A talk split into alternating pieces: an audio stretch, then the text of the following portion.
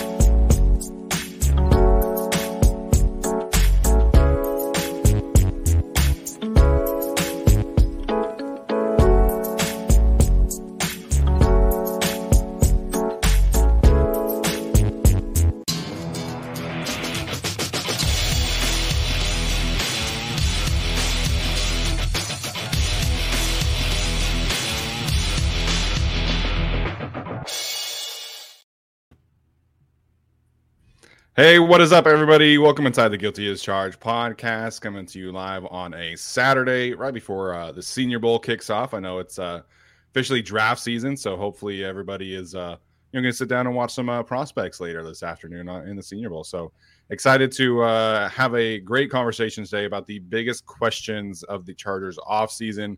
And joining me are my guys Tyler and Alex. Alex, we'll start with you, man. What's up? How are you doing this afternoon? Doing good. Uh, hopefully, the Chargers can find their next Senior Bowl MVP uh, in this uh, yeah. Senior Bowl today, and uh, you know, study all the draft prospects, and uh, yeah, up and running on draft season. Yeah, we know uh, Tom Telesco has placed a strong priority on the Senior Bowl in past years, so definitely keep an eye out for all of that. And coming up next week, we'll have Alex Caston from Chargers Wire, who's going to be starting with us and he's going to join our show next week and uh, dive into a lot of the Senior Bowl, Shrine Bowl stuff, takeaways, big standouts, all of that good stuff. So it should be fun next week. Uh, Tyler, what's up, man? How are you doing this morning? Doing very well. Although reviewing all that Senior Bowl one-on-one stuff, I gotta make sure I know what's a win and what isn't a win because it seems like DL and OL Twitter are just going at each other, trying to determine what here is a win and what isn't, and what a pancake is or whatever. Yeah, I know. There was uh, obviously that big clip that went viral of I think it was the Syracuse offensive tackle, and uh, ended up driving a, uh, the defensive rusher like into the ground oh, after yeah. an inside mm-hmm. move. And then all the offensive tackle Twitter was like, "Okay, but that's where the quarterback's going to be. Like, that's not really a win." So, uh, mm-hmm. yeah, excited to uh, dive into all of that. So, like I said, we're going to talk about the biggest questions of the Chargers offseason today um, most notably Keenan Allen's future, and then uh, a lot of the internal free agents that the Chargers are going to be deciding between uh, next month, really, when free agency starts. So, I'm um, going to dive into all of that. And then also, before we do get started, as always, please make sure and like and subscribe wherever you are listening or watching. All of that does uh, really uh, help us grow our show. So, that being said, uh, we do have a slideshow today that we'll dive into uh, for the off-season decisions. Thank you, Tyler. As always, I did some great work with the slideshow today, as always. Um, so, like I said, a lot of this is going to be focused in on Keenan Allen and then some of the internal free agents. So, um, obviously, you know, the big discussion around Keenan Allen is related to, you know, just with his future with the team. Are the is the Charger are the Chargers going to be able to keep him? Do they have to cut him? Will they have to trade him? uh, a lot of that stuff. So we're going to dive into all of it. We're going to analyze both sides of the argument, if you will, and then we'll uh, have a discussion about it afterwards. So first and foremost, Tyler is going to take us through a lot of the uh, financial stuff between uh, behind this uh, decision, if you will, that the Chargers are going to have to make. Yeah, it really comes down to this. If it were a free contract or a rookie deal or anything cheaper, of course you'd keep him. But looking at the numbers, the Chargers are $20 million over the cap. And if you cut Matt Feiler, that gets you some of the way there. But to really become cap compliant, if it's the only other move you make, and it won't be, cutting Keenan Allen does save them enough to get them to be cap compliant if you pair that with a Matt Feiler cut. So right now his cap hit, hit is $21.7 million. If they cut him, they'll save 14.8 million. Um, the following year, which is the last year of his deal, he's owed 25.8 million dollars. Um, so if they do cut him, you know, then they'll uh, save 23.1 million dollars. This is the year for the out. Um, there's also, I guess, technically one baked into after the season as well. But this is really the first year of his deal that they're really able to get some savings for cutting him. Um, and then, of course, in 2025, he's an undrafted free agent, or excuse me, unrestricted free agent, just like I believe Mike Williams is. So, can, long story short, they can save 14.8 million dollars by cutting him this season, which would basically make them cap compliant and give them you know more flexibility moving forward. Yeah, like in a vacuum, I think you look at the financial flexibility here. Um, obviously, you have to get cap, cap compliant, like Tyler is talking about. Um, Chargers currently $23 million over the cap. Um, obviously, they need $3 million to uh, be able to sign their draft picks, their seven draft picks that they have. So, this is a big thing. And I think a lot of this, too, like, I, you know, we'll, we'll get to this in a second, but the restructuring aspect of this is very interesting as well because, you know, next year they're able to essentially get out of the entire contract after this upcoming season if they want to. So, if they don't touch it at all this year, they can save $23.1 million next year but if you restructure him now, that pushes you know that pushes more money into next year and it doesn't allow you to have that flexibility of essentially getting out of the whole contract after next season. So um, financially, this isn't as cut and dry as people want it to be, right? Like it's not like they can just decide to keep him, you know, and everything's going to be okay, right? Like this is a legitimate decision because of the money. Like Daniel Popper came on our show uh, last week and said, like he wrote about in his article yesterday. And so this this is something that the Chargers are going to have to at least restructure and and work around the contract this year. All right. Sorry, I was gonna say, and that's really what it comes down to. So I was responding to my mom. Mom, thank you for the super chat. Um, priorities, priorities. Um, but that's really what it comes down to: is is do the Chargers want to, with a lot of their players, kick that money down the road again? Can they afford to do that with someone like Keenan Allen? You do have to prepare for that departure for them to move on. He could have a really good season, you know, this upcoming year, and I, I think he will if he stays with the team. He could have another good season after that, but you don't want to keep kicking the money down the road to the point where you're unable to move on from a player, move a player, or do anything else um, right as Herbert's contract starts to get kicked in. So, yeah, I don't see a restructure here. I don't see a lot of great options for restructuring, but we'll have Arjun on later at some point to really break that down for us. Yeah, absolutely.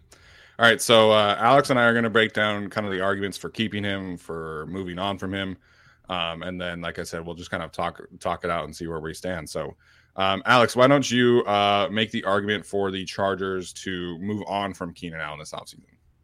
Uh, first of all, I'm not necessarily even on team cut Keenan Allen. Um, yeah, right. I, I think because I asked Daniel Pop- sides, yeah, yeah, right. Because I asked Daniel Popper a question, people are like, "Oh, you hate Keenan Allen and you're trying to kick him off the team." No, um, obviously Keenan Allen is still like a very good receiver, easily top 20 in the league, uh, and you know the the financials of it are just kind of what we're talking about here, and you know all all the different ways the Chargers can go about it this offseason. Um, like you guys said, I don't think a restructure makes sense uh, really in any capacity. If you're gonna restructure people, it's probably Joey Bosa or Corey Linsley. Um, but yeah, Keenan kind of going into what is effectively an expiring year on his deal, uh, considering you know the cap savings next year. You know, uh, this this is kind of the last Keenan year, unless they do decide to work on some kind of extension with him, possibly, which is also a way uh, that they could you know open up some short term cap relief. Uh, I think it's a pretty simple argument, right? Obviously, they can save uh, 14 million per Tyler's calculations if they were to cut him this year. It's one of the ways that they can become cap compliant, which is what Daniel Popper talked about. And I, looking at the injury history, right? Obviously, he had the groin injury this year. He is going on 31, uh, which is st- which is stated here, and the Chargers are 23 million dollars over the cap, right? Uh, and Keenan Allen is kind of your get out of cap jail free card, if you want to call it that. Um, technically, people have pointed out, yes, they can cut Khalil Mack, but Brandon Staley and Tom Telesco have traded for Khalil Mack, right? And they restructured him last year. So he's not going anywhere, despite his cap hit being higher than Keenan Allen or, you know, being a little older. You know, he's going to be on the team next year. They want to see this edge tandem with him and Joey Bosa. So then the next guy is Keenan Allen. And, and per our discussion with Daniel Popper, the Chargers kind of were looking at some wide receivers last year. They didn't end up drafting one. And so now going into the draft this year, I think it's less about Josh Palmer. I mean, Josh Palmer could, in theory, be the guy who gets promoted to wide receiver two without Keenan Allen. I think if you get rid of Keenan Allen, you're most likely drafting a first or second round receiver, yeah. uh, probably at the very least. Uh, you know, talk a lot of people talk about Jalin Hyatt and some of these other options that the Chargers could have at their disposal uh, if they decide to use their draft capital in that way. But effectively, you would be cutting Keenan Allen and getting potentially a four-year rookie contract. Uh, in addition to you know Mike Williams being uh, a potential cut next off season as another way to kind of like save money before you offer Herbert this you know big albatross contract that he's probably going to get this off season. Uh, and so yeah, I, I think that cutting Keenan Allen is not a, a simple decision at all. As, as Steven will talk about, there's the chemistry with Justin Herbert the last four or five games of his season this year after he did come back from the injury were all very solid games. Uh, you know, I would say he even had a pretty good game against Jacksonville despite the loss uh, in the playoff game. Uh, overall, I think that you can probably still say that he has one or two years of his prime left. It just feels like this probably, if you are going to move on from Keenan Allen in a Tom Telesco move on one year too early as opposed to one year too late kind of way. Uh, which, like which he's done with plenty of free agents that he signed and, and created these outs in their contracts before. This is probably the year to do it. Um, and it's not an easy decision because you don't have a lot of like immediate, okay, this person is going to step into Keenan Allen's role uh, and become the wide receiver, you know, one immediately uh, you know, Mike Williams would be the guy who becomes wide receiver one, but you're talking about replacing Keenan Allen's production, right? As opposed to, you know, Mike Williams's production on his own. Um, so not an easy decision in that sense, but on the other hand, I do think that if you're talking about talking about getting a first round wide receiver contract, talking about getting a second round wide receiver contract, this is the way that the Chargers kind of can move forward um, and, and, take themselves out of the cap jail, potentially get faster uh, in the wide receiver room per se, and uh, I, we can talk about it a little bit later uh, before Steven gets into his argument uh, for keeping him. But the Chargers, if they were to still stay with the four wide receiver, uh, one returner type of formation, they don't have a lot of ways to add speed if they keep Keenan, Mike, and Palmer, right? Because, and then you're keeping maybe a DeAndre Carter or somebody else as a returner. Um, that leaves one wide receiver spot if the Chargers are to still stand by, you know, what they've been doing under Staley the last few years. So, um, yeah, there's not many ways to add, you know, past the contract. There's not many ways to add speed to this wide receiver room or improve it in that sense without making this cut. Um, I know that will sound crazy to say, and speed is not everything. You don't need to have four four guys to have team speed. You know, marrying the pass to the run game and plenty of other things. Um, but at the same time, I I do think that when you talk about the situation the Chargers are in now, I think those are effectively the main factors that you look at in addition to the cap hit when it comes to moving on potentially from Keenan Allen. Yeah, so just uh, one thing I do want to point out after watching a lot of the Kellen Moore Cowboys tape, I, I would be shocked if they roll into like the next season with the same receiver roster method. Like I think the amount of empty yeah. packages that Kellen Moore wants to do and has done, like I think you need at least five capable receivers on right. the active game day roster to do that. So um, that is a good thing from you know watching the tape and stuff like that. But um, in, in terms of where this roster is at, like I feel like this would be a more cut and dry decision if the Chargers had more than just Josh Palmer like ready to go. Like if they had drafted, you know, I don't know, let's say like a Romeo Doubs or something like that in the fifth round this last year, and like you felt comfortable with him, you know, heading into next year. You know, if they had taken a, a Bo Melton or if they had taken a Jaquarii Roberson, like the guys that we all wanted them to take, right? And those guys had flashed enough, and you had Palmer and that rookie, then I think it becomes a more cut and dry decision. But like Alex is talking about, there's a lot of different l- layers to this conversation, right? Like obviously there's the financial side of things, there's the lack of people behind him. So it just is it, it's a very complicated situation and I think for me like Tyler has talked about this as well as the first bullet point is you know his chemistry with Justin Herbert. Keenan Allen still in the last 6 weeks of the season was I think number 2 in the league in third down conversions and you know that's been you know Keenan like he calls he calls it third and Keenan or whatever like third down Mr. Third Down. So that's a really complicated thing. That chemistry, just the the ability to bring the best out of Justin Herbert, it, it makes things difficult. You know his rankings over the last uh you know few weeks of the season since week 11 he was second in the league in targets uh he was first in the league in receptions he was i'm going through this whole route he's fifth in the league in total yards he was sixth in yards per route run. Like he was still playing at a really high level down the stretch of the season. And like Tyler has here, you know, best per play stats of his career since 2018. Like coming off of a major hamstring injury and then re-injuring it. So, you know, he still has a lot of good ball left. I don't think this is like, you know, some people have compared it to the Casey Hayward situation. It's like, well, Casey Hayward was injured and not necessarily all that good in 2020, but he wasn't all that good in 2019 either. So we had like two full seasons of not very good ball plus injuries.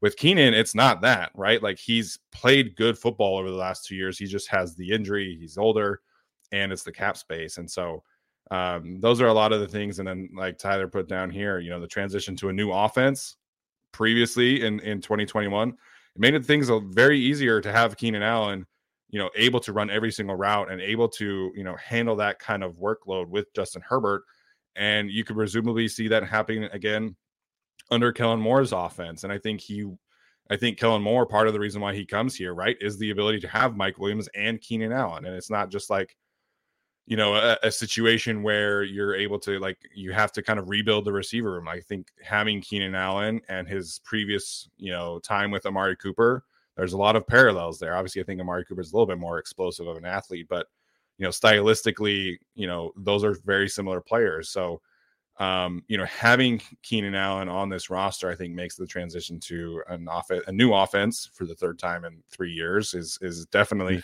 something that makes things easier for Justin, for everybody. And you know, keeping Keenan around, I think, just elevates the play of everybody else. Like, there's a lot of complicated layers to it, but it's it's hard for me to envision this team getting better by moving on from Keenan Allen because like, sure, theoretically, you could replace his production with Palmer plus a rookie, but you know what happens on third downs? Like, who becomes that guy? Because we've never seen Mike Williams become that guy. Like, as much as we all like Mike Williams, and you know, we all talked about him being the playoff X factor and things like that. He's never been a go-to third down receiver. I don't think that would be jo- Josh Palmer in this instance. And you know, is Jalin Hyatt or Zay Flowers as a rookie going to be that guy? I just I have a hard time thinking in like clutch moments that this team improves by cutting Keenan Allen. Yeah, they will not get better, at least in year one, if they cut Keenan Allen. I don't think there's any way you could see them getting better. And I think that really just also speaks to the draft class in general. I have not watched any receivers outside of Jalin Hyatt, but it sounds like this isn't a great class. And I believe, Steven, you were in the Discord or in our chat or something mentioned that your wide receiver one in this class might have been wide receiver four last year. So, yeah. like, what are you feeling with this class overall? I'm not saying they have to go look for a, like another Keenan Allen, like, oh, go find another Keenan Allen. Well, I'm sure like every route running prospect will be compared to him. But like, what are your first impressions of this class? Because I've only watched Jalin Hyatt. And he's a very different player than Keenan Allen. Yeah, absolutely, very different. I'm a fan of, of Jalin Hyatt. I think the thing about taking a receiver in the first round, or, or frankly even the second round, is that you're drafting that guy to eventually be your number one receiver. Like that's the goal is to draft one of these guys and they're going to be a number one receiver. And you know whether it's you know Tee Higgins uh, in the second round or whether it's Christian Watson in the second round or Garrett Wilson, Drake London, like all these guys. Like if you're drafting a receiver in the top 60, your goal is to get them to be a wide receiver one. And I just don't really see that. Like I think maybe Jackson Smith Njigba could get there, but he's a smaller, probably slot only receiver at this point. So, like, are you taking Jackson Smith Njigba? I'm gonna get that eventually. I'm sorry if he's listening to the show. I doubt it, but uh, that's a tough name to get, but uh, does not roll off the tongue. So, does he get there to be a wide receiver one eventually? Maybe, but I just I have a hard time picturing any of these receivers that I've studied to be a wide receiver one. I have not studied Zay Flowers yet. Still waiting on uh, the ability to to watch all 22 there. Um, but like you know, I really like Jayden Reed from Michigan State. I like Josh Downs from North Carolina, but I don't think those are number one guys. I feel about them in a similar vein where you're talking about like a Josh Palmer, where okay, maybe they can be a wide receiver two at best. I you know probably a, a really solid wide receiver three. So that's the thing. Like everybody wants everybody who's in favor of cutting Keenan Allen is like, oh, they can just draft a receiver and it'll be fine. And it's like, but then Mike Williams is probably coming off the books you know, two years from now or a year from now. And then you're going to be left with Josh Palmer and let's say Jalin Hyatt. Neither of those guys are a wide receiver one. So it's just from a draft class perspective, it, it makes things tough because I, I really can't see any of these rookie coming rookies coming in and and flashing like true wide receiver one potential. I would have, you know, I, I think uh I don't know. I, I can't really decide who's my wide receiver one because they're so different in this class. But at minimum, I would have Drake London, Garrett Wilson, and Chris Olave ahead of everybody in this class. At minimum, those three. And then you're talking about like Jahan Dotson and players like that. I wasn't a huge fan of Treylon Burks, but there I just I don't feel like there's a true like wide receiver one player in this class. Yeah, um, I, think that that's fair to say. Uh, with this wide receiver class in general, I haven't gotten like super into it, but I do think the conventional wisdom is that n- no, it's definitely not as good as the 2020 class um, right now. And then certainly you look at 2021 uh, and all the wide receivers who went in that top 15, top 30 range. Um, right now, at the very least, it doesn't look like it's quite as good as that class either. I, I will say, I wonder if you know Tom Telesco does kind of look at this as almost a Tyreek Hill esque situation, uh, though, in terms of Tyreek Hill leaving the Chiefs, right? I mean, that was like a huge offseason argument for six months in terms of whether the Chiefs yeah. would be better or worse without Tyreek Hill. Uh, and well, it turns out they're still pretty good. Uh, so here's the thing like, I, you know, and I don't think that that's a one for one comparison by any means because the reason Tyreek Hill left is because the Chiefs didn't want to pay him $30 million a year. Um, that you know that is the real reason he left. Keenan Allen, if the Chargers were to extend him, would not be getting you know that much money, and he probably would be on a shorter term deal. But I do think there is kind of like okay, if we can maybe trade Keenan Allen and get like a third and a fifth round pick for him, get some additional draft capital. You're not getting a Tyreek Hill package, obviously, um, but we can get something back in a trade for him uh, and sort of kind of go from there in terms of debating who our wide receiver one through five is in this class, right, on the Chargers big board, and then maybe start replacing him that way. Maybe go on some buy low options in free agency, right? If you look at what the Chiefs did last year, uh, obviously signed uh, Juju Smith Schuster for basically nothing, uh, and then got MVS uh, at a decent rate. So you can kind of look at what the Chiefs did with Tyreek Hill as the model for the Chargers moving on with Keenan Allen. So while I do agree that you could kind of look at it and say, oh, there's not many good wide receivers in this class, certainly not in this free agency class. Uh, I do think you could look at it that way, but I also think you could look at it as there's probably other ways you can replace the Keenan Allen production um, aside from just like, you know, boiling it down to only the wide receiver class. Yeah, yeah. I definitely think in, that have. I'm sorry. I was just gonna say, from a financial standpoint, before Tyler jumps in, you if you trade Keenan Allen, you can save 16.3 million dollars. So, right. um, going back to the first slide here, you know, if you cut him, it's 14.8. If you trade him, it's 16.3 and then hmm. obviously mm. you maybe get some some draft capital in return. So that that is another layer to it as well. Awesome. I also completely forgot what I was going to say. So Sorry. Uh, no, you're good. Yeah, so the trading him, I think makes it makes it more interesting to me. Like I, as I like, if I'm gonna move on from Keenan Allen, I would prefer to get a draft pick for him. But mm-hmm. then also that requires a team like being willing to take right. on his current contract. That requires a team like being interested in a 31 year old slot receiver coming off right. of a hamstring injury. So, um, I, I I think a cut is probably more likely than a trade, in my opinion. I agree. Um, I, I think it's more likely. I, I just meant you know, from this perspective, either way, moving on, if you can get a pick back, that'd be great. I do think a cut is more likely than a trade because, yeah. like Steven said, it's it's probably pretty unrealistic to be like, all right, well, I'm going to take twenty million dollars of Keenan Allen on my cap sheet, you know, unless you're just a team that like has a whole lot of money to spend, but there just aren't that many teams uh, out there right now. Like, yeah, you could look at a team like the Giants and be like, they have a lot of cap space, but they have to extend Daniel Jones and Saquon Barkley um, and do all these things right. So there's not a whole lot of teams who need a wide receiver that just have tons of money available. Maybe like the Patriots with Keenan, uh, with Bill Belichick, like they could need a wide receiver. But aside from that, I don't think there's many teams who would be willing to uh, absorb that cap hit. But yeah, I think either way that you do move on from him, I think, yeah, you could say, again, like the wide receiver class isn't that good. There's not a, a ton of efficient ways to replace him. But I also feel like, you know, you could kind of say that with a lot of wide receivers that have been moved on from before. Of course, you would like to get capital in a trade, but I don't think that it's totally necessary.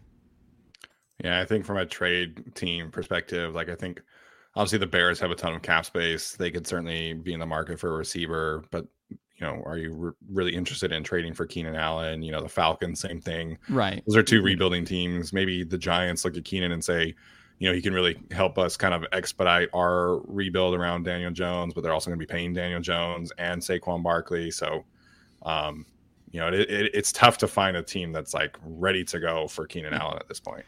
Yeah, it, it's it's tough because it is kind of would we rather have Keenan Allen for likely one or two years, or would we rather have a cheap five year wide receiver with a fifth year option? Right, like that is kind of uh, I think the calculus behind that and why it is harder to trade Keenan Allen than Chargers fans think. Yeah, and a lot of people will say like, "Oh, they can get like a second or third round pick." I'm like, I, the way that this contract is structured, I have a hard time believing a team like the Bears, even with a lot of cap space, would give up a second or third round pick. I think you're probably realistically looking at a team, you know, giving you a maybe a fourth at best. If I'm being completely honest, I mean, people will point to the the Cowboys trade and how they didn't really have any leverage to uh, necessarily get a ton for Amari Cooper after saying that they were going to cut him. But at the same time, like Amari Cooper is a younger player. He still had some, you know, flexibility on his contract, didn't have the injury history, has more versatility. So, you know, if the Chargers traded Keenan Allen away, like I wouldn't be surprised if they got like a fifth round pick in return. Yeah, I do think uh, who made the poll? Maybe it was Bolt Beat, but I think it ended up being like 75% of the fans thought they were getting a first or second um, for Keenan Allen. yeah, I saw yeah. that. and I was just like, I had so many different permutations of tweets I wanted to send out. Look, guys, I mean, if they convince, you know, the Seahawks that he's an edge rusher and get two firsts for him, you know, that'd be great, a la Jamal Adams. Um, but otherwise, guys, I don't, I don't see that happening. So, I, I don't know where that's coming from, but if they do trade Keenan Allen, if you're for that, which I, I totally understand, if it's trade or cut, of course you'd like to trade him, but don't expect that you know first round pick to come walking through the door.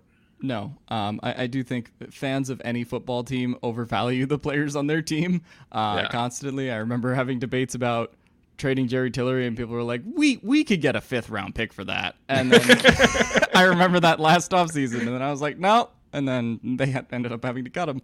But mm-hmm. I mean, yeah, so that yeah, Keenan Allen definitely is not a, a first round pick yeah. type of. And if you think Keenan anymore. Allen's a first round pick kind of player, like you should probably just keep him.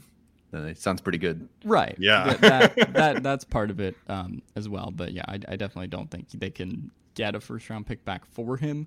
But I think that's also partially just because of how the wide receiver market is, and like people said in the chat, even in the Amari Cooper deal, Dallas only got a fifth, and that is one that I think Jerry Jones probably wishes he could have back based on how Dallas' season played out. Yeah, basically, like if you're gonna trade somebody, you know, away like this, you have to take like multiple bites at the apple, right? Like the Cowboys traded him away, and like their solution was like, okay, we're gonna go draft Jalen Tolbert in the second round, and like that was all that they did. and uh, Jalen Tolbert like barely saw a field for them this year. So, like Alex was saying, if if you're trading away a player like this, it's got to be like, you know, a, a cheap veteran. It's got to be also a high draft pick, maybe double dip in a later round as well. Like, you need multiple bodies in there to replace a, a guy like Keenan Allen. So, uh, before we move on to the next topic here, I just want to get like our, our gut feeling of how we see this playing out. So, Tyler, uh, as it stands on February 4th, how do you see this playing out? Oh, they're not moving on from him. Nope. Like 100%. I don't think they are. Yep. Not moving on. Alex, what about you? Uh, 60 they keep him, 40 they don't.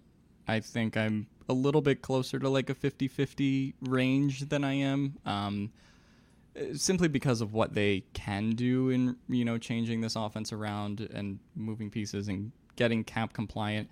Cutting Keenan Allen is not the only way to do that, or I should say, moving on from Keenan Allen in general. If you want to talk about a trade, um, but I I do think it's something Telesco would consider. And whenever Telesco says, I'm definitely not doing something at his press conference, you also think there's probably a decent chance he could do that. Um, so, and, and, that was ultimately his answer on Keenan Allen. Um, I, I totally get why people would be like 100% they're keeping him. I'm just not there yet because of obviously the injuries this year and, you know, what the Chargers could potentially do to replace him. And, you know, kind of depends on what Kellen Moore wants too.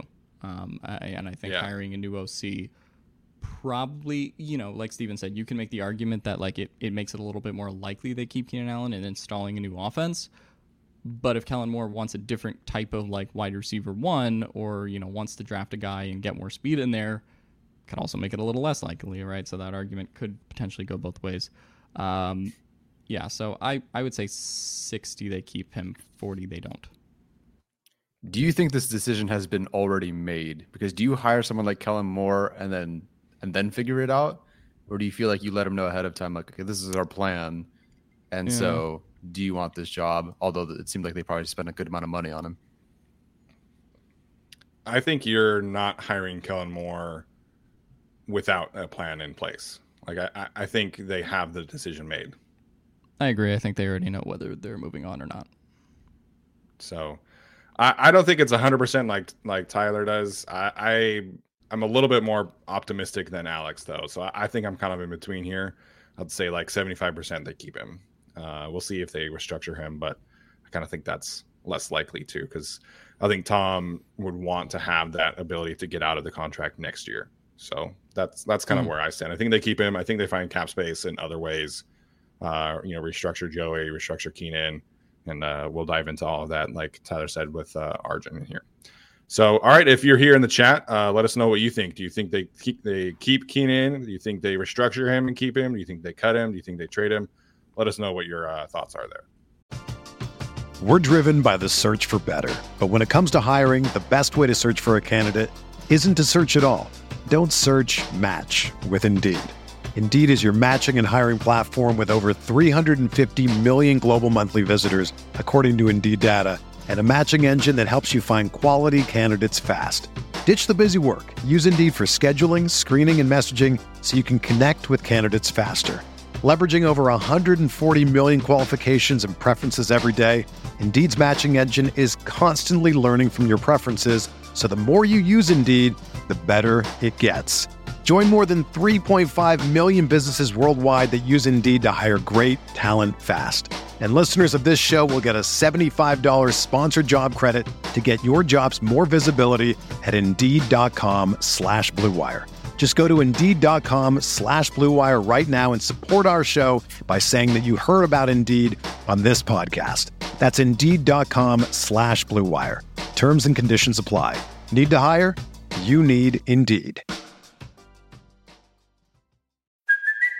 Hey, it's Kaley Cuoco for Priceline. Ready to go to your happy place for a happy price? Well, why didn't you say so? Just download the Priceline app right now and save up to 60% on hotels. So, whether it's Cousin Kevin's Kazoo concert in Kansas City, go Kevin, or Becky's Bachelorette Bash in Bermuda, you never have to miss a trip ever again. So, download the Priceline app today. Your savings are waiting.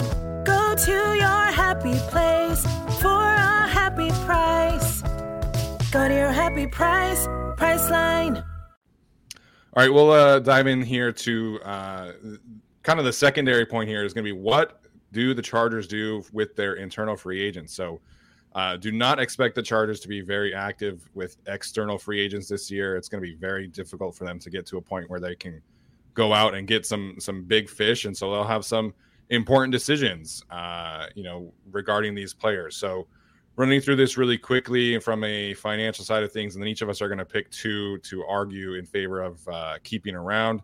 Um, a lot of these projections on the screen here are courtesy of Brad Spielberger from Pro Football Focus, who, uh, in my opinion, is, is, the best in the business at predicting uh, contracts. So if you see a projection on here, that's because uh, Brad had them in there in his top 100. So uh, first and foremost, Trey Pipkins uh, did not make his list, so he did not have the projection there.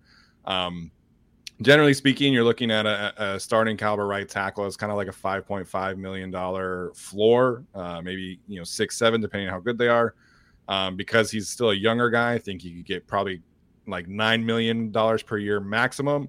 Um, you know, we'll see how that one plays out. He did have Kyle Van Noy on there and had him as a projection projected two year, six point five million dollar contract. So nice little raise for Kyle Van Noy after you know he himself feels like he you know uh, boosted his value on the open market. Uh, very big raise for Mr. Morgan Fox, uh, who is projected for a two-year, nine million dollar contract uh, after being a, a vet minimum. I think it was like 1.5 million dollar player for the Chargers this year. Uh, Drue Tranquill as well, two years, 8.5 million dollars. So Kyle Van Noy, Morgan Fox, Drue Tranquill all had career seasons and all are getting a, a pretty sizable raise. All of them making Brad Spielberger's top 100 list, all in the back 50 for what it's worth. And then also uh, DeAndre Carter and Bryce Callahan are really kind of the two other ones that we're going to be talking about. So uh, didn't make their list. I was a little surprised Bryce Callahan didn't, and Trey Pipkins didn't make the list personally. Um, obviously Bryce Callahan a little bit older, you know, has some injury history, but still was a, a great player this year. So um, that's the uh, financial side of things right now. Alex, would you like to start with DeAndre Carter? No. Uh, okay, so uh, Alex, we'll we'll start with you. But we'll just kind of go through the list and you know call it like a draft, if you will. So uh, we'll go through some of the arguments for keeping each of those players. Again, keeping in mind kind of the the contract that you're you're talking about. So Alex, you go first, and then uh, Tyler will go, and then I'll go, and then we'll snake it. Yeah, if I have to make an argument for keeping two of them, I think my first is Drue Tranquill. Um, actually. You know, I, I know we learned last offseason that Brandon Staley does not love linebackers, um, but like you kind of have to keep Drue Tranquill, and you know Brad Spielberger has him at two years, eight point five. Um, track for what it's worth has his market value at four million per year, so a pretty similar projection. If you're going to turn down, or we assume they're probably going to turn down the fifth year option on Kenneth Murray um, this year, and relying on that to be your linebacker one just kind of reminds me prior to signing Morgan Fox what they were prepared to do with Jerry Tillery last year. And I just think you mm. need Drue Tranquill to be there. He's not very expensive to re sign.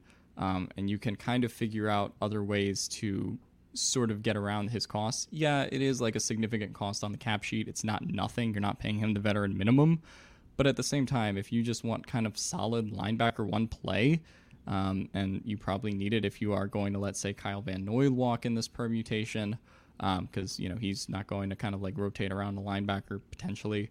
Um, I, I think that you just have to keep uh, Drue Tranquill had a career year, and he's just not very expensive. Um, you know, ultimately, uh, and the reason that they could kind of let go of Kyzir White last year was because they had Drue Tranquill right, uh, on his rookie deal still. That you know, s- you know, I guess the situation just doesn't exist for them this year. They don't have someone that they can truly depend on to uh, anchor the second level of their defense, and so I would actually start with him. Uh, and for me, it's a tough call between Morgan Fox and Trey Pipkins for me. Although you get the one, you get the one. Oh, we get one. Okay, yeah. sorry. If we get yeah, okay. If we, I, th- I thought we were doing two, but okay. If we're just doing one, Drue Tranquill. All right, Tyler, go ahead. Okay, I will go with Morgan Fox then, so Stephen can have Trey Pipkins, especially because I didn't watch as much Trey Pipkins as Stephen did. Um, with Morgan Fox, it, it's tough to look at this list and say, you know, oh, it's easy or difficult to replace these guys because I have not watched the draft. You know, at this point last year, I knew who, you know, some guys in the third round would be or the fourth round would be. Um, at this point, I really don't. So for me, though, with Morgan Fox, it's so difficult to replace him. And there's no one on the roster that will come in and be what Morgan Fox can do.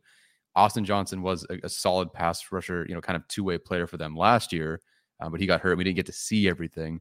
Sebastian Joseph Day, um, if Chris Jones is over here on your graph, Sebastian Joseph Day's win rate is on the other side, um, and not in a good way for for win rates and, and pass rush productivity.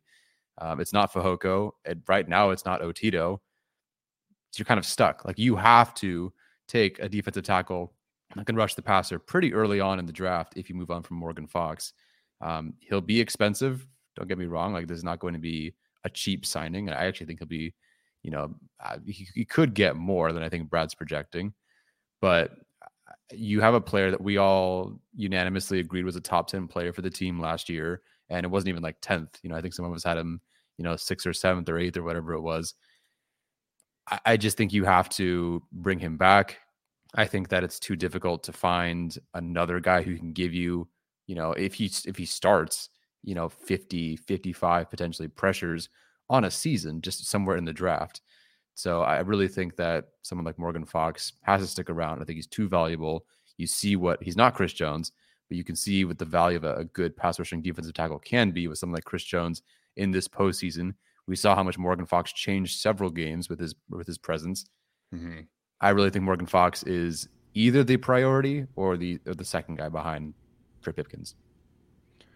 Yeah, Morgan Fox. I think uh, it, it's like probably the most complicated replacement plan because rookie defensive tackles are, so hit or miss. Like you, you can draft somebody like let's you know somebody in the second round to come in and be an interior pass rusher, and then that guy might just put up like ten pressures all year. Like you know, with Morgan Fox, I think you're getting the the most complicated replacement plan. Uh, all right, so I'll go with Trey Pipkins. Obviously, he's going to be my pick. Uh, you know, for me, that's another one that I think is a complicated replacement plan. Like, I think there's a lot of people who are in favor of just saying, "Hey, like we're going to move Jamaree Salyer over to right tackle, and that's our replacement plan." You know, he's a six round pick. You know, it's a ton of surplus value. he played really good on the left side. You know, you know what you're getting out of him. But I think for that also you're you're talking about somebody who's going to be changing positions again as a sixth round pick like this isn't a first round pick somebody that's extremely you know high ceiling talented player switching positions uh, and, and, somebody that's shown the ability to do that. So i think Jamaree salyer is it, to me he's still a guard. I think the team views him as a guard as well. And so i don't think that Jamaree Salyer is a realistic possibility for this team at right tackle. That's just how I view things as, as you know who he is as a player, and also what the team wants to do. You know, the team wants to do a lot more wide zone action. They want to get into that McVay world. Uh, obviously, you know, Kellen Moore is is not from that tree, but the the Cowboys did a lot of wide zone uh, schematic things as well with the Cowboys throughout his tenure. And so jamaree salyer just is not he doesn't fit that prototype of you know wide zone offensive tackle. It's it's one of the reasons why this team last year pivoted to a lot of you know inside zone power gap scheme from a running standpoint over the the back half of the season was because Jamaree Salyer obviously does not have that kind of athleticism. So I love Jamaree. He played fantastic. He saved the season. Uh, but to me, he's still a guard. So to me, the choices for right tackle are you re-sign Trey Pipkins, or you draft somebody in the first round. This is not a deep mm-hmm. tackle class. Like you're not getting a third round right tackle pick and starting him immediately in right tackle. So to me, you have two choices. You re-sign Trey or you draft a right tackle in the first round. That's it. That's that's the only way because you're talking about a coach and a front front office staff that wants to be a trench team and you're not doing that by getting a significantly worse right tackle. So um that that's the argument for Trey. I think you know outside of his play, which to me, you know, he's he's an offensive tackle on the rise. He's somebody that's just now finding his stride. And like at some point, Tom Telesco has to start re-signing his, you know, post second round picks. Like this is, it, it's getting crazy talk. Like if we're gonna go another year, another draft class, where none of the you know post second round picks are gonna get re-signed. So just from a team building standpoint as well, I think there's a strong argument. And then listen, like Trey earned it, man. Trey played at yep. a top 20 level among all offensive tackles this year while spending half the season dealing with a sprained MCL. You know, you're talking about somebody who was higher on the pass blocking efficiency metric than uh, a significant amount of tackles behind him, like we talked about him as, during our top 10 show. Um, and I think he's severely, severely undergraded uh, on Pro Football Focus. Like to me, he's a fantastic run blocker. He's an above average pass blocker. To me, eh, you know, I just I don't see them getting better at right tackle by letting Trey Pipkins walk. No, you'd be forced to take someone in round one, and even we know that can be so hit or miss. And it's not like we're picking, you know, Rashawn Slater at 13. Again, I haven't seen this class, so I do not know if there's great options between 20 and 32. I have no idea, but you certainly don't want to bank on it. And this is this situation is even worse than like wide receiver because they don't have anybody waiting in the wings yeah. that can be a legitimate right tackle that they feel is a right tackle. They've been developing to be a right tackle or even a left tackle yes, Jamaree Salyer could do it, but he was drafted to play guard, and he said as much. I interviewed him. The whole point was to kick him into guard so he could be really, really good against the run. He's going to be awesome. He's going to save the Chargers a ton of money this year. They're going to get a huge return on him playing left guard. Otherwise, it's Storm Norton, Foster Sarell. That's what they've done to develop tackles over the last year or so, and that's it. So unless you want to absolutely pigeonhole yourself into taking a tackle in round one, which I don't love when you're picking in the 20s, you had to bring back Pipkins, who I think is going to be less expensive than maybe we might think just because of the lack of true starting history, the injuries, you know, doesn't have that first or second round bias or anything.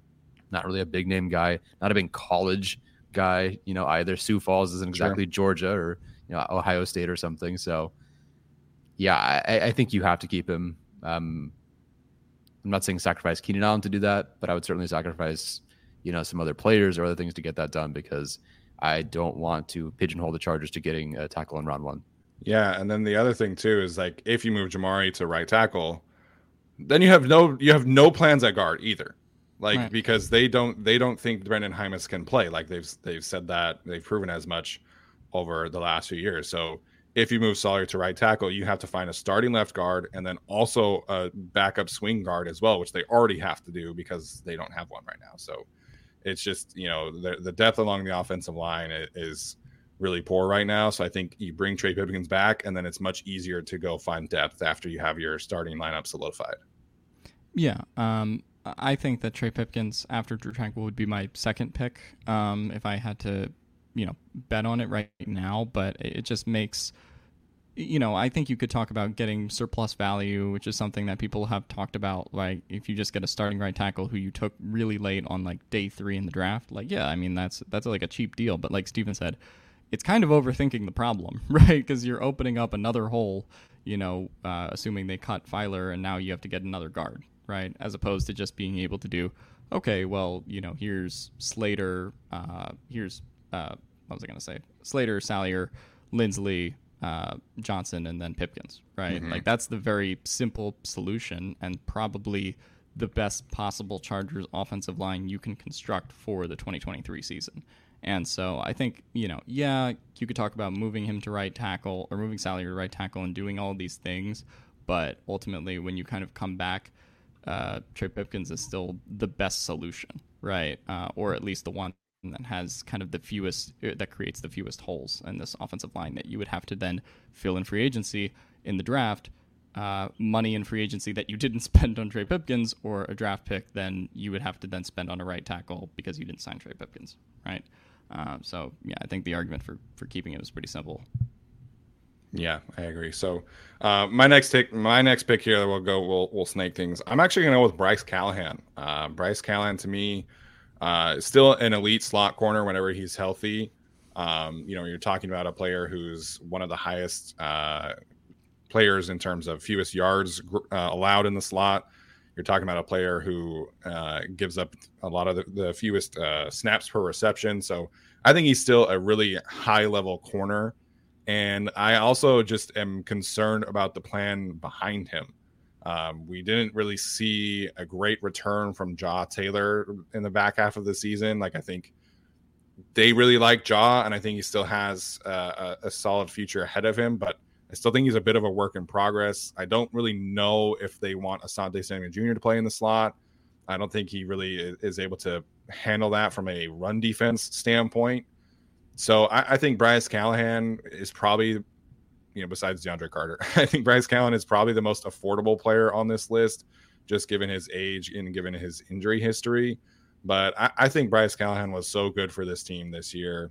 And so I, I think this, I, I, think he's one of Staley's guys as well. Obviously, they went out of their way to get him after the draft. So I, I don't think he costs a lot. I think he's he's still a really good player, and it gives them a lot of flexibility in the draft. Like they don't, if they re-sign Bryce Callahan, they don't necessarily have to go out and draft a corner, you know, in the top four rounds, top three rounds, uh, to come in and challenge for a starting spot. Because then at that point, you still would be able to have, you know, Michael Davis, Asante Samuel Jr., and Bryce Callahan as your starters We'll see what happens with JC Jackson and his health. And, you know, if Jaw Taylor and Deane Leonard can take some steps forward, you feel pretty good about that cornerback room. So, uh, to me, I would like to keep the status quo uh, in the secondary, and I don't think Bryce Callahan is, is going to break the bank at all.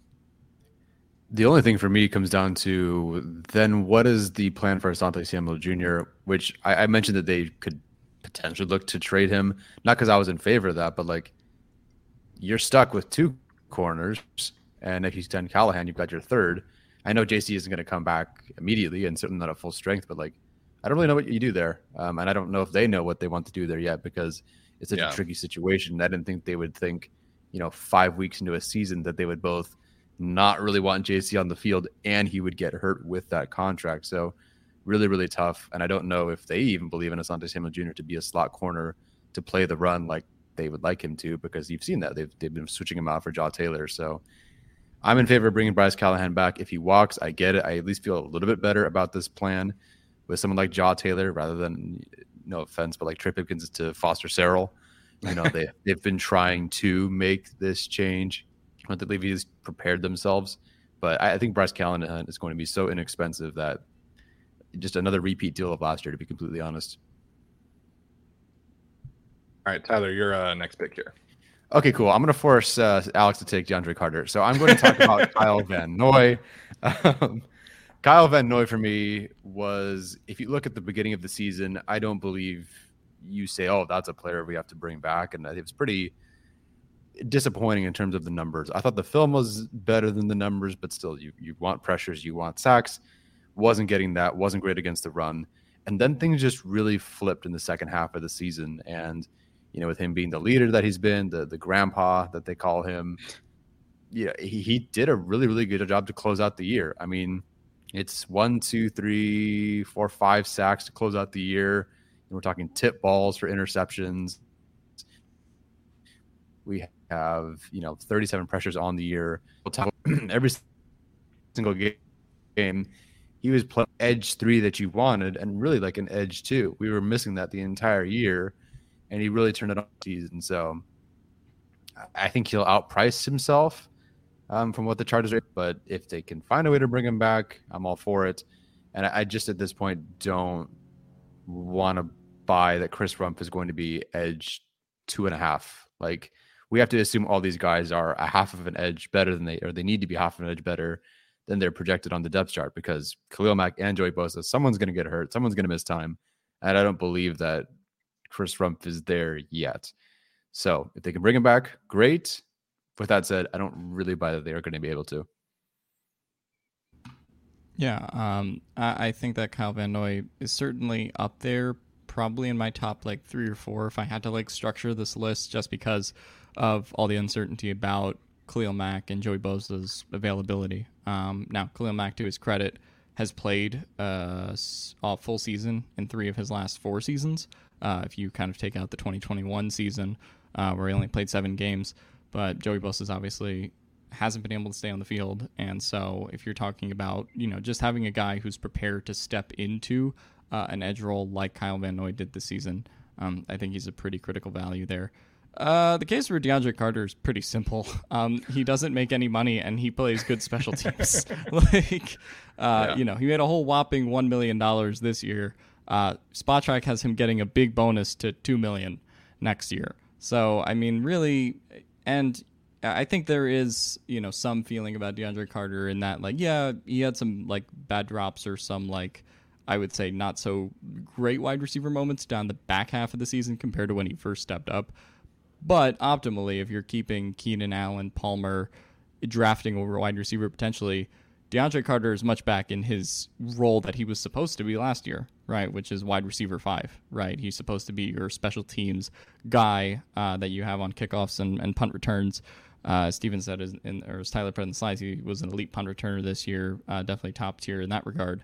And just bringing him back makes sense. And in transitioning, it's sort of what uh, Steven talked about with Keenan Allen in terms of like knowing the system and now transitioning to a new OC. You have a guy who's kind of able to do whatever he has to do from, you know, potentially being wide receiver one in certain games this year to being two, three, four, or five uh, on the depth chart any given week uh, and just kind of rolling with it. Has a pretty decent connection with Justin Herbert as well, I thought this year. Uh, and so, yeah, to me, the how inexpensive he is uh, and how he's kind of really plug and play to whatever slot you want to put him in on the depth chart.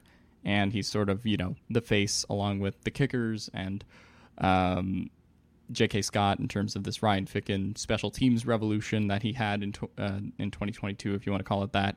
Uh, I think that it's a pretty simple decision to bring DeAndre Carter back. I wouldn't be surprised if they let him walk because, I mean, we've been cycling through returners and special teams guys and things of that nature.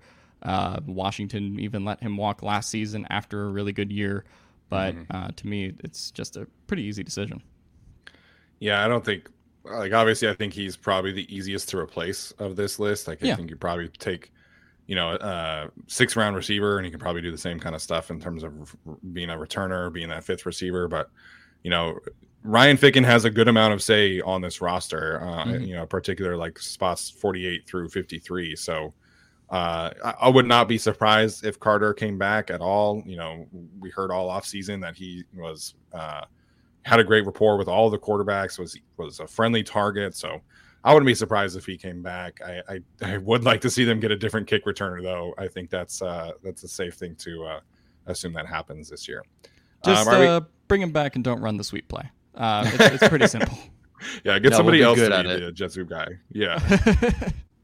um, all right, we had a couple uh, super chats in here quickly that I want to acknowledge. If I can scroll up and find the old one. Yeah, there was one from some guy. I will find it. I just had it and then I lost it. Just like DeAndre Carter on some kickoff returns. Okay, here we go. Okay, so I scrolled up way too far then because there was one in between that. Uh, some guy said, just want to say thanks and that you you're all awesome for both being the best, most informative Bolts channel and putting up with all of us. I uh, appreciate that. You know, obviously none of what we do is possible uh, without you guys. So uh, Solo Man recently said, "Give me little Tank Dell in round four, and let Carter go." So uh, Nathaniel Tank Dell from the University of Houston, uh, I swear, like looks like a uh, DeSean Jackson clone from a body from a body style standpoint, uh, and was really good at the SEMO practices this week. So uh, wouldn't hate that at all. Obviously, you'd be talking about probably taking two receivers in the first four rounds to get Tank Dell at this point. There was another one too, I think. There was a new member. Oh, but, David um, Takashima. Appreciate that. Mm-hmm. Okay, before we'll uh, take some questions for a few minutes, guys. So if you want to uh, fire away on some questions, you know that you have for the uh, off season, and then we'll uh, we'll end the show with that. Um, really quickly, just I want to have each of us rank like the the from most likely to least likely to return the season from those uh, six players. So, Ooh, who uh, wants to go first? Also, I need I this list up. I'm not smart enough to remember. So yeah, I was gonna say put the list back up. I can't remember shit. okay, so we're, again, we're ranking them in terms of most likely to return to least likely to return, um, mm-hmm. as opposed to like ranking them in like in terms of play style and stuff like that. So I'll start first. I'm gonna say Trey Pipkins most likely. I will say uh, Drue Tranquill second. And then I'm going to say Bryce Callahan, DeAndre Carter, Kyle Van Noy, Morgan Fox. Hmm. Hmm. Okay. I'll go Trey Pipkins first. I'll go Callahan second, mostly because he's going to be inexpensive. Um, then I will go Tranquill because they kind of have to. I don't believe that Carter's coming back, to be completely honest. But um, I think he's just cheap. Right. So I go Trey, Callahan, Tranquill. I'm gonna say Fox because he's Staley's guy. Then Van Noy, then Carter. I just think they're moving on from Carter. Um, I'll go most likely to least likely.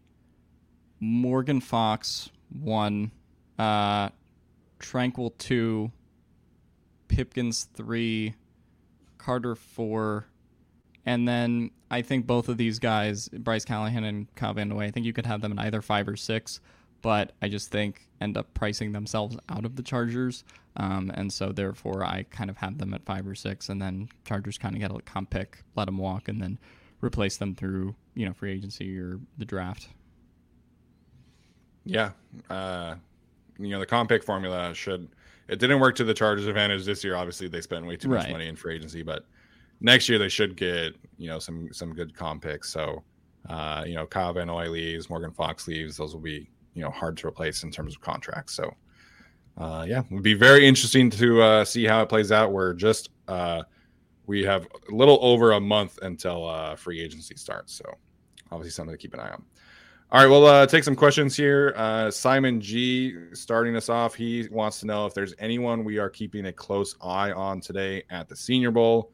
Um, obviously, been going on all week. What I will say is that a couple of my friends who were at the Senior Bowl have told me that the Chargers representatives were keeping a close eye on the edge rushers in particular. Uh, Mr. Keion White from Georgia Tech and Will McDonald from Iowa State. Uh, so those are two players that they have really been uh, focusing in on at the Senior Bowl. Two edge rushers, probably. Maybe Keion White might be a first round prospect. It seems that he's got a lot of fans around the league, but uh, Will McDonald probably a second round prospect. So those are two guys that, by default, I think we all have to keep an eye on.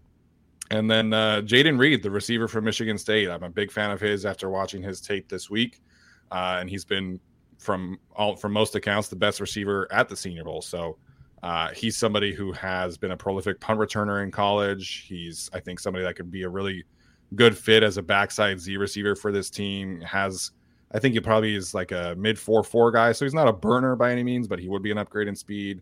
And he's just uh, a very well rounded receiver, which I we know that uh, Brandon Staley wants his guys to be able to run every route in the tree and also be fast, not just fast. So. Uh, I think Jayden Reed, receiver from Michigan State, is a uh, somebody to keep an eye on as well. You basically took everyone. Uh, Sorry. exactly- oh, um, Luke Musgrave. Obviously, I want to. I want to check out what he's doing because apparently he can run 20 miles an hour at six. Yeah. 250 or whatever. um, he- he definitely is very fast off the line on tape. Um, but I'm really curious to see what what he does. Am I a fan of him at 21? Not really. But if you want, if you don't go receiver, but you want to find someone who can run pretty fast as hell um, for his size with the athleticism you want, Musgrave's a fun one. Yeah, Musgrave uh to me is uh tight end too. Like I I love what I see from Musgrave from an athletic profile standpoint. Uh, you know, I think he's a really well-rounded bro- well-rounded blocker as well. So I'm a big fan of him. In terms of other tight ends, uh, there's Purdue uh, tight end Payne uh, Durham, I believe his name is, if I remember correctly from today. Um, kind of discount version of Michael Mayer. We're just kind of solid at everything really gave me like strong Hunter Henry vibes when I was watching him this morning. So uh, that's another one to keep an eye on. I missed it. Who was the Hunter Henry vibes? Uh, Payne Durham, the tight end from Purdue. Oh, cool. Haven't watched him, but nice. Yeah, he was uh, voted the tight end of the week on his on his team.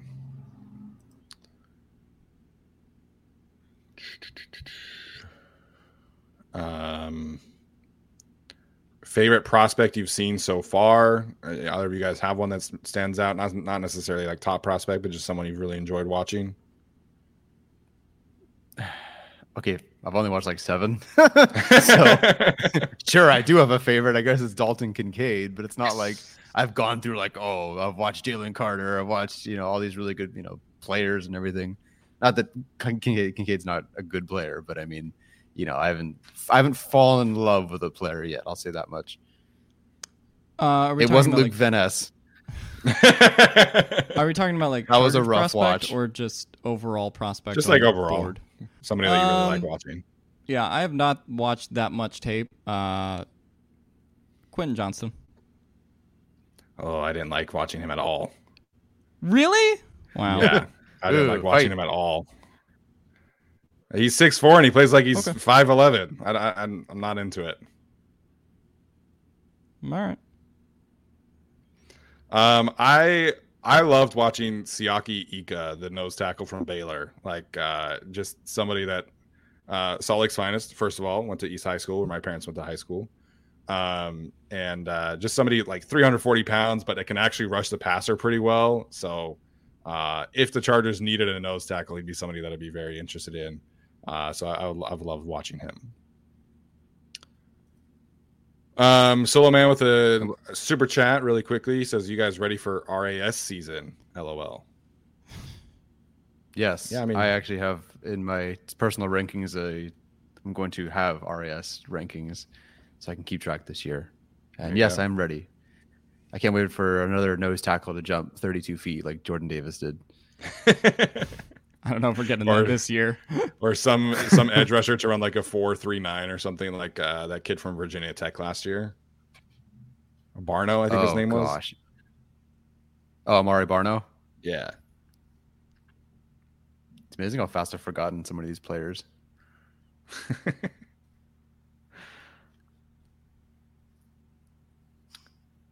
um, DZ said, for what it's worth, he is concerned with Tito's injury, same as JC, but he's a big boy. I think a defensive tackle, I think, is a sneaky need in in this year. I mean, yeah. Austin Johnson's a free agent next year. Tino's obviously obviously coming off of his injury. Breiden Fehoko free agent next year. So I, I wouldn't be shocked if we do see them take a defensive tackle in like the first five rounds. Yeah. Um, I mean, I think a ruptured patella tendon is bad in either case. I would say it's probably less bad for Otito, given that he's younger and also that I mean he's not going to move or run as fast as a quarterback um, on play to play basis. So for me, I I am less concerned about that one, but I do still think we could see them uh, invest some capital in a defensive tackle in general. Sure. Um, LDE Bruin wants to know: Do you do we think that both Gerald Everett and Donald Parham might be gone this year? So Obviously, Daniel Popper did list him as list Gerald Everett as a potential cut candidate uh, this year. Frees up four point five million dollars to move off of him. Um, um, I think Donald Parham is a restricted free agent, or is he straight up unrestricted? RFA. Okay, so they can they can easily bring back Donald Parham again if they want to. Um, I, I think for me, like if you're cutting Gerald Everett, you're saying that we're absolutely drafting a tight end in the first round. Like I, I don't think you have a mm-hmm. choice if you cut Gerald Everett to do anything but take a tight end in the first round. So I, I, I don't know. Like I just I think that it doesn't. It's hard for me to envision them improving the tight end room by saying, "Hey, we're going to cut Gerald Everett. Maybe we sign somebody like a Tyler Kroft, super cheap, and then also draft a first round tight end." So it's to me, it just makes the most sense to draft a tight end and keep Gerald Everett. Yeah, I, I, I totally get why financially you would cut Gerald Everett. I mean, they could save 4.5 million, right? Um, if they were to move on, uh, right? So, I mean, in that sense, you could just kind of move on. But yeah, I mean, Everett and Parham being gone and then left, being left with Tre' McKitty as your tight end one uh, is a pretty ghastly scenario uh, that should uh, scare Chargers fans. Parham, I don't think will be as hard to bring back, but you you would still spend a significant amount on him, right? Because he's not on Urfa anymore. So instead, you're probably spending two or three million to bring him back as opposed to 700k. Um, just from that standpoint, I think one of them will be gone. Uh, less likely that both are gone.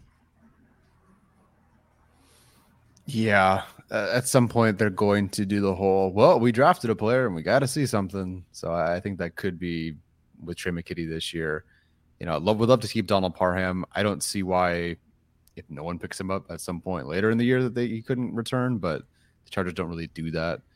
So I think it's Everett. I think it's a draft pick. I think it's Tre' McKitty. If Parham's back, great. I don't see like a reason on the field to cut him. It's just, you know, if, if we're penny pinching and you're worried about the injuries, yeah, I guess you have to.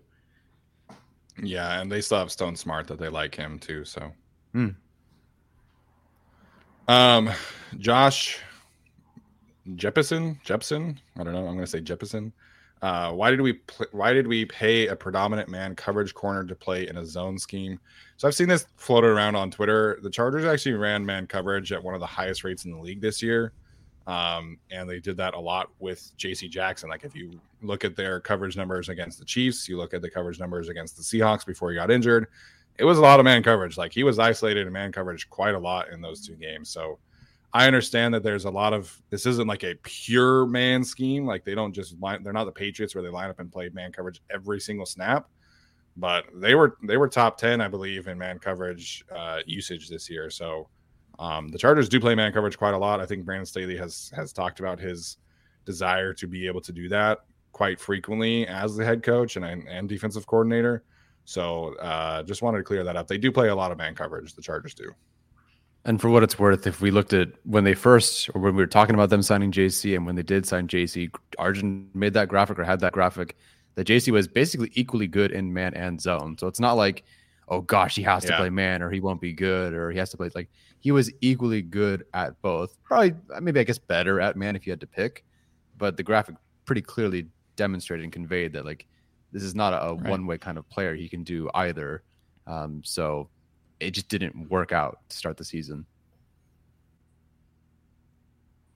Yeah, what do you guys? Uh, a lot of people asking earlier about like JC scrubbing his Instagram. Like, I love that that stuff is back this off season, but it's so silly. Like he he didn't just delete Chargers pictures; he deleted all of his pictures. Like, Yeah. you know, pro athletes like to just delete stuff from time to time. I don't think anything there's. I don't think there's anything to take away from that. Yeah, I mean, also, regardless of Instagram, they, they can't financially move on from him. Right. So, doesn't really Right, matter. exactly. If a year or two from now he's deleting Instagram pictures, maybe it's a different discussion, but uh, there's no possible way to move on. So, Mm-hmm. Yeah, no, Yeah. there's unless something legally pops up or something ridiculous Yeah. pops up, no, they're stuck. Not stuck. They're going to have to, you know, work with him. Yeah, there you go. All right, we'll uh, we'll take one more question. So if you haven't had a chance to ask a question, uh, fire away. wait, We'll I have a question. Okay, Hold go on. for it. We'll do Alex's and then one other question. Super Oh. Bowl score predictions. Of course. Go ahead. Oh, do you want my unbiased or my biased prediction? Uh, unbiased. Bi- oh, well, I'll do biased first. Biased 400 to 0, unbiased 33 23 Eagles. Wow, 10 points. Yeah. That's unbiased. That's the unbiased one. 400 points was the biased one. Hmm. Okay. What is the what's the It's two and a spread? half. What's the- The Eagles, Eagles by by two and a two. half or, or Yeah. Chiefs? Eagles by two and a half. hmm. Okay. I do have some bias as a sort of Eagles fan in the family, but I'll go. I do think the Eagles win. I picked them anyway, so I might as well, you know, write it out. 28 24. I think that sounds more right. I I think Mahomes will uh, be able to keep it close. I think you know having the two weeks off, him and Kelce will get healthy. Yeah. but uh, I, I do think the Eagles will win for what it's worth. So I, I'll say I'll say 27-23 Eagles. Um, super chat from Christian Hernandez. I appreciate it, man. Uh, trading from 21 to number one, you'd have to give away like two future first round picks, two future second round picks. The Chargers need those picks. Oh, they mean trade up to the pick. number one pick in the draft. Yes, oh, because that's where you'd have to go. That's where you'd have to go to get Jalen Carter or Will Anderson. uh, maybe you could trade back with the Bears after they make a trade back already. But I mean, yeah, I I don't know if the Bears want to go full Howie Roseman, then fine. But other than that, yeah, you're not trading up to number one. Yeah, Uh, they want to. If they want to get back to the second round and get two second round picks instead of the first round pick, that makes sense to me. You know, the think problem with Tom need Telesco is not that he doesn't trade up enough. Like, yeah, it's that he never trades down. yeah. Yes. All right. Uh, I think we Thomas gave us a food food question. Do we want to answer the food question? Sure, let's do it. What is okay. it? What's the food? Uh, very on brand for us. He says best fast food option without a drive-through, i.e., Panda Express. Okay, I Is think I just Panda passed Express fast food? Panda. Yeah. I mean, it's like anybody anywhere where you can sit down and get your meal within like five minutes. okay. Um. Jeez. Is Fuddruckers drive fast food? Fuddruckers. It is, yes. All right, give give me a good old Fuddruckers with their cheese dip and fries and well, you know, burger and all that. I like it. I'll say the one that I frequent the most is the Habit, just because like they have I was gonna say that too. I like their salads. They're one of the few places that I can actually like go to and get a salad, and I like their burgers. So, uh, Yeah. fry game is weak. Their fry game is weak, but uh, uh, I think it's just the one I use the most because it's the easiest and it has good options. Uh, not Steven, where did too we far- eat in Vegas? Uh, the like sandwich and soup place. Yes. Uh, it was called Zupas. It's a Utah, Vegas, Idaho chain thing. It's not like a national chain. Okay, yeah, that's solid. good though. I like Zupas. Alex, Oh, I was gonna say, uh, yeah, probably f- not to wage too far into Burger Wars, but Five Guys. I like Five Guys. It's expensive. It's it's Yeah. expensive to eat at Five Guys, so I will yeah, say that. I mean, I'm not, I'm not going to a fast food burger place more than once or twice a year because I live on an island and there's no fast food burger places. Yeah, so gonna say, if I do, if I, if, if I do go to one, it's like once in the summer. But Yeah. uh, yeah. One one of the You go to cities I Chipotle in- and get the Herbert Bowl or whatever. yeah, There's a Herbert Bowl at Chipotle. yeah. You know how like the, something. like they make those commercials for it. It's like uh, it's their garlic guajillo steak, and then it's like double rice, double beans. I can't remember the exact order, but it's with Oh, their new double steak. beans at Chipotle? I don't know. that, that sounds like a risky gambit. Just do Yeah, uh, Chipotle- chicken and cheese like Orlovsky. oh my god! Did you see his video yesterday of the nachos? Yeah. You I, I guys can gotta stop. You guys gotta stop responding to him. He knows how to. He knows how to farm the quote tweets. Like he knows how to. He knows how to beat the system. You guys gotta stop doing it. It was a video. So it was a video of uh, who sent it. Laura Rutledge sent it out. It wasn't Dan, but his like, go-to Oh. nacho order is just like the chips, cheese, and chicken. Like this man has the taste buds of a four-year-old. I swear. Yeah. But uh, yeah, Chipotle's really hit or miss for me. Like I like sometimes you get a bowl and it's like half empty, and it's just like, okay, what are we doing here? So yeah. All right, there we go. Uh, Christian Hernandez with the second one. He says trade for Tee Higgins then. Uh, if they want Keenan Allen in return, I guess I don't know. Yeah, I like how we just talked about for the first 30 minutes of the show, like debated the cap implications of Keenan Allen, and now we're like, okay, here's a receiver who's probably going to be 10 million more expensive than Keenan Allen. Like, I appreciate the super chat though, and I'm Yeah. a big fan of Tee Higgins, but it's like oh, I love Tee Higgins. The you're you're talking about teams are talking about trading a first round pick for him. Like Yeah. So is what it is. All right. Uh Alex, any final thoughts before we head out for today? Uh, no, that's about it for uh, for today. Uh, I am I don't know how big into the Senior Bowl I'll be, uh, but I will be watching the other game next week. Uh, and so yeah, go Birds. Yeah, go birds. Uh Alex is uh, officially shifting into his uh, medical school full time, so he'll be sticking around on the channel doing some bolt breakdown videos for us. So really appreciative of his time on the show. Uh, for those who haven't been listening for a while, there was a, a little bit of a time after we started when it was me and Alex only, and Alex was recording inside of his uh, closet. So uh, always fond memories looking back at those. So uh, he'll be sticking around, jumping on the show for for big items uh, in the future. But uh, you know, wishing him nothing but the best with uh, his medical school journey full time here in, the in the next few weeks.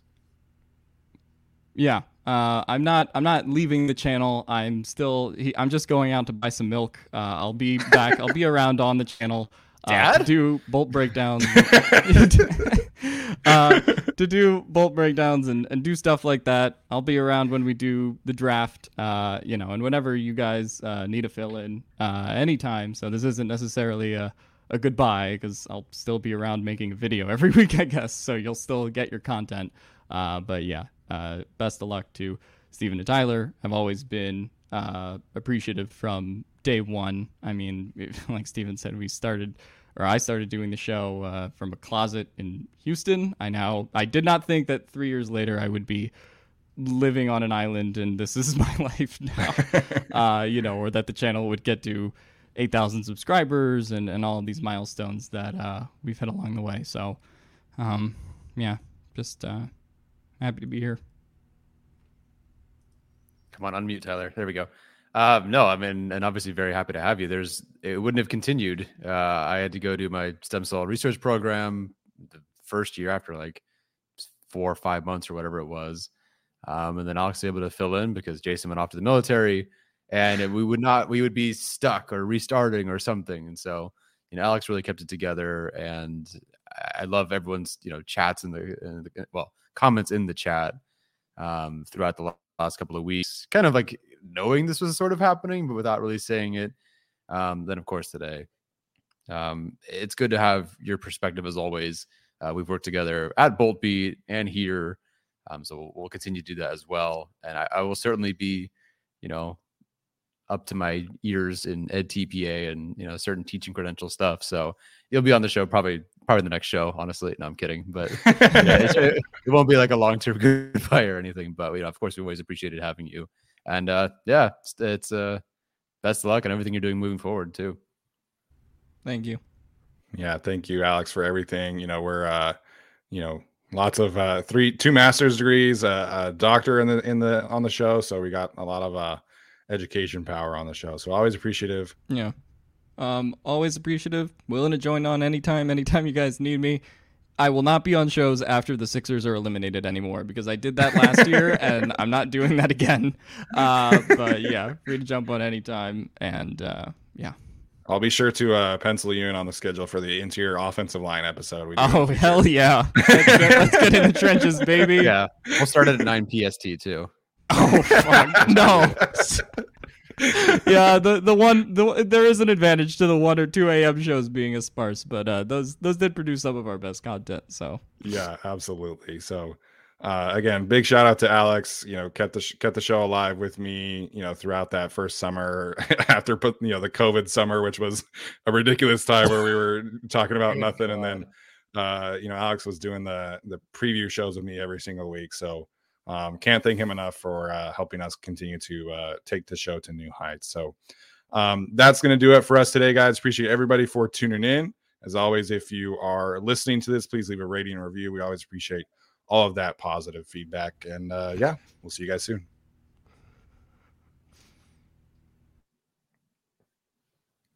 This is the story of the one. As head of maintenance at a concert hall, he knows the show must always go on. That's why he works behind the scenes, ensuring every light is working, the HVAC is humming, and his facility shines. With Grainger's supplies and solutions for every challenge he faces, plus 24 7 customer support, his venue never misses a beat. Call click grainger.com or just stop by. Grainger, for the ones who get it done.